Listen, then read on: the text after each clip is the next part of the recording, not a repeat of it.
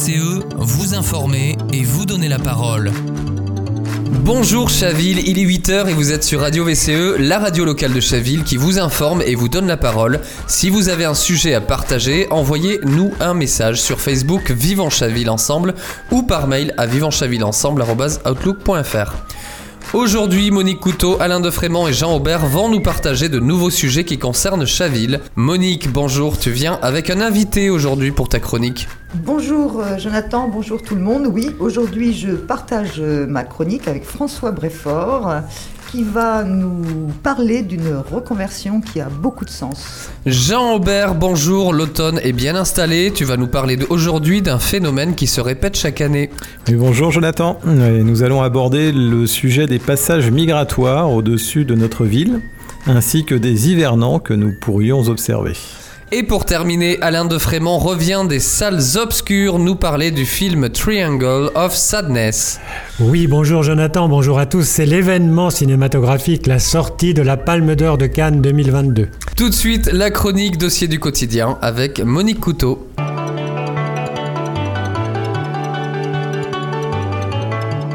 Dossier du quotidien avec Monique Couteau. Bonjour euh, François. Euh, donc merci d'être là. Je précise que tu es chavillois depuis 2006, que tu viens récemment euh, de changer de vie professionnelle. Tu fais maintenant du mécénat de compétences. Est-ce que tu peux nous expliquer ce que c'est? Oui, bonjour Monique, euh, bonjour à tous.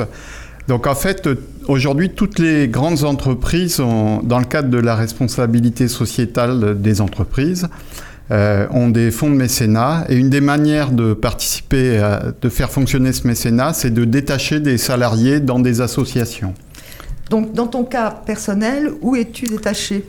Alors moi, je travaille maintenant euh, dans la direction de l'association Touti Passeurs d'Art. Donc c'est une association qui utilise la, musique comme moyen de promotion sociale en s'inspirant d'un modèle qui, qui s'est développé à partir de 1975 au Venezuela où euh, José Antonio Abreu a créé des orchestres avec les enfants des rues et leur a appris la musique avec une pédagogie collective. Donc depuis 1975, El Sistema a sorti plus d'un million d'enfants des rues. Et euh, de, nombreuses associations se sont inspirées de, ce modèle qui, a particulièrement bien fonctionné et, l'ont adapté aux, réalités et à la culture de leur pays. Voilà, euh, par exemple, au, Venezuela, euh, ben, c'est 4 heures de répétition en orchestre par jour. Euh, on voit bien qu'en France, avec les rythmes scolaires, c'est absolument pas possible. Donc, quelle adaptation en France?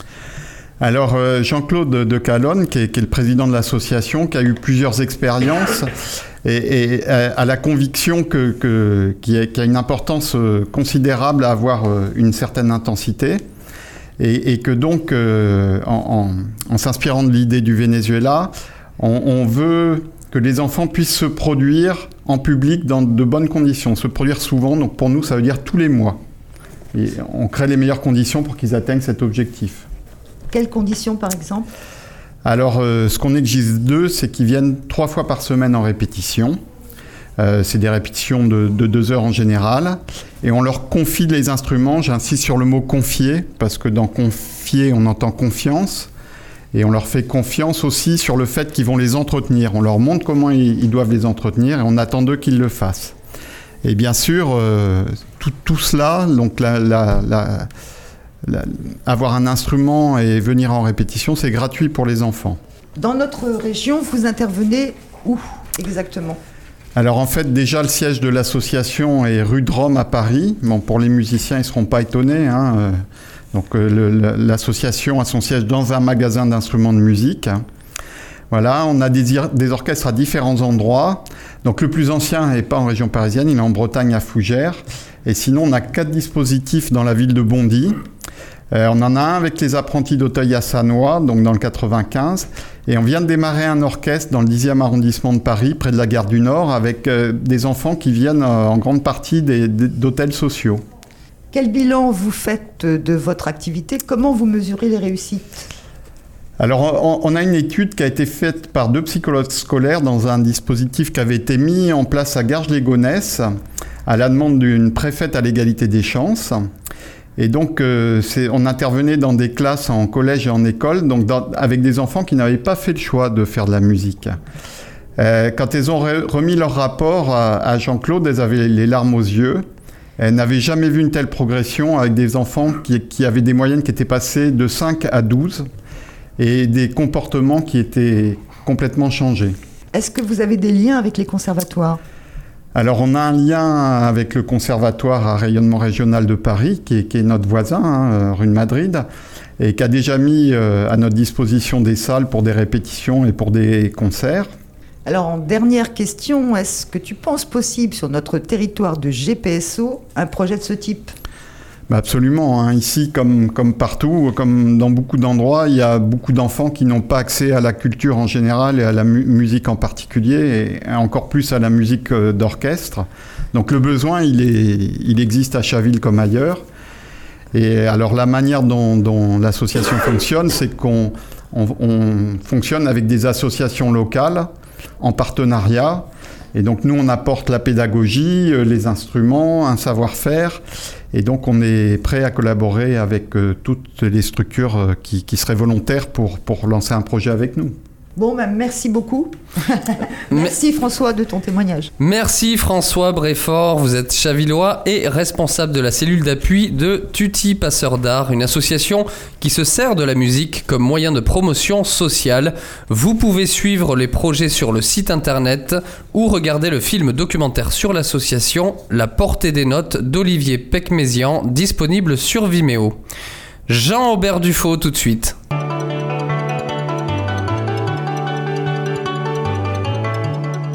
À terre avec Jean-Aubert Dufaux. Si l'on en croit les naturalistes, les migrations ont déjà commencé depuis quelques temps. C'est vrai aussi sur Chaville? Effectivement, le chassé-croisé de nos amis migrateurs a commencé depuis le mois d'août. Alors les visiteurs printaniers ont commencé à quitter leur site de nidification pour retourner dans des contrées lointaines, parfois accompagnés de leur progéniture. Tout cela afin de passer l'hiver dans les meilleures conditions possibles. Alors à ces espèces nicheuses de printemps et d'été vont succéder les hivernants. Mais c'est aussi l'occasion pour nous de croiser, si nous avons un petit peu de chance et un regard attentif, des visiteurs de passage en transit d'un site à l'autre. Alors il me semble qu'il y a euh, des oiseaux qui restent présents toute l'année à Chaville, euh, et donc tous ne migrent pas. Oui, en effet, ce sont souvent les espèces dites à spectre large, à savoir euh, capables de trouver pitance en toute saison, comme les moineaux, les mésanges et beaucoup de passereaux tels que les grives musiciennes, merles et tourneaux. La plupart des rapaces sont également dans ce cas, à l'exception de certaines espèces dont les proies viennent à se raréfier après l'été. Donc euh, la bondrée apivore en est le parfait exemple. Elle dépend de la présence de larves dans les nids d'hyménoptères, dont les nids de guêpes enterrés et ceux depuis quelques années aussi, des nids aériens de frelons asiatiques. Alors tu viens de nous parler du rapace, la bondrée apivore. À quoi est-ce qu'elle ressemble? Alors on peut l'observer euh, planant tous les jours au-dessus du centre-ville sur une trajectoire allant de Fausse-Repose à la forêt de Meudon, donc euh, sous des faux airs de buse, mais reconnaissable aux trois bandes noires, dont une assez large à l'extrémité de sa queue en éventail. Alors elle est observable d'avril à mi-septembre, voire un peu plus tard si les conditions climatiques et la quantité d'hyménoptères est suffisante. Donc euh, cette année, elle a vu le départ de la bondrée précoce du fait d'une sécheresse peu propice au développement des nids d'abeilles et de guêpes. Alors quelles sont les autres espèces concernées? Alors il y a les martinets et les hirondelles. Si au moins un couple d'hirondelles rustiques est encore présent, donc les martinets, eux, sont repartis également très tôt dans la saison, là où, euh, de par le passé, euh, ils ont fait de la résistance, euh, car mouches et moucherons ont pullulé de par un été pluvieux l'année dernière. Donc le faucon au bro, qui est hôte des étangs, est lui aussi parti. Donc euh, je ne sais pas si vous avez remarqué, il n'y a presque plus de grosses libellules sur nos étangs en ce moment. Et il s'agit là d'une de ses proies favorites, avec euh, des oiseaux de la taille euh, des merles, voire des pigeons au moment de la nidification. Mais celle-ci est déjà achevée depuis longtemps.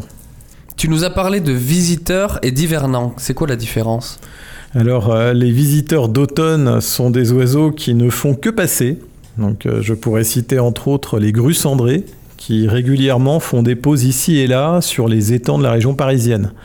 On peut dire que des petits groupes ont déjà été observés par le passé de nuit, faisant une halte de quelques heures sur l'étang d'Ursine. Donc euh, les hivernants, quant à eux, sont des oiseaux qui viennent dans nos contrées afin de trouver des températures plus clémentes. Donc euh, ce sont souvent des espèces en provenance du nord et du nord-est de l'Europe. Donc les canards chipots, souchets et sarcelles d'hiver sont fréquemment euh, observés de novembre jusqu'au mois de mars de l'année suivante sur nos étangs. Euh, les grives movis et litornes, donc, qui sont en provenance du nord, arrivent en octobre-novembre et sont observables entre autres euh, sur euh, la forêt de Fausse Repose. Elles sont plus petites que les grives draines et les grives musiciennes, qui elles par contre sont présentes toute l'année. Donc il y a un autre oiseau aussi qui est observable en hiver. Il s'agit du terrier pâtre. C'est un joli passereau très coloré, pouvant être confondu avec le rouge-queue, qui lui chante par contre toute l'année perché sur les toits des maisons. Donc euh, la faune aviaire regorge de trésors qui ne demandent qu'à être découverts, hein, à qui sait prendre le temps de l'observer. Merci Jean Aubert, vous pourrez trouver quelques photos dans la description de cet audio et aussi quelques liens pour en savoir plus. Tout de suite, c'est la chronique bande-annonce.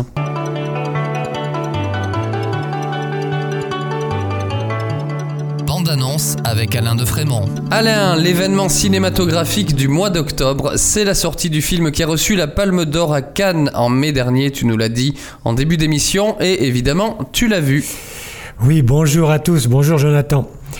Oui, le plus grand festival cinématographique du monde, le Festival de Cannes, les membres du jury ont décerné la Palme d'Or à un film suédois, Triangle of Sadness, traduit, on ne sait pourquoi en français, par Sans filtre. Alors, dis-nous tout. Vous l'aurez voulu. C'est comment dire. euh, attendez. Euh, je précise que le réalisateur, Ruben Östlund, avait déjà eu la Palme d'Or en 2017 avec le film The Square. Deux palmes d'or en 5 ans, c'est quand même exceptionnel. Eh ben oui, bah, je, vais, je, vais, je vais vous le raconter. Mais avant, je voulais vous dire que The Square donnait dans l'outrance et le disruptif anti-bourgeois, mais ça restait au niveau préadolescent. Son filtre, lui, se place résolument au niveau petite section de maternelle. Le film est construit en trois parties.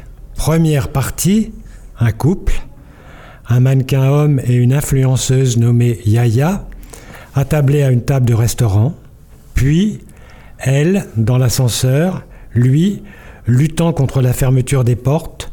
Ce couple donc se dispute pour savoir qui aurait dû payer la note du restaurant. Et ça dure un bon quart d'heure. Passionnant. Fondu au noir, seconde partie. Sans transition, nous voici sur un bateau de croisière privé où ruisselle le fric. Les passagers, le couple de la première partie, des oligarques russes et d'autres ploucs richissimes qui, pour tromper leur ennui, demandent par exemple au personnel de plonger dans la mer via le toboggan d'évacuation d'urgence ou se plaignent de la vision d'un ouvrier torse nu qui est immédiatement licencié.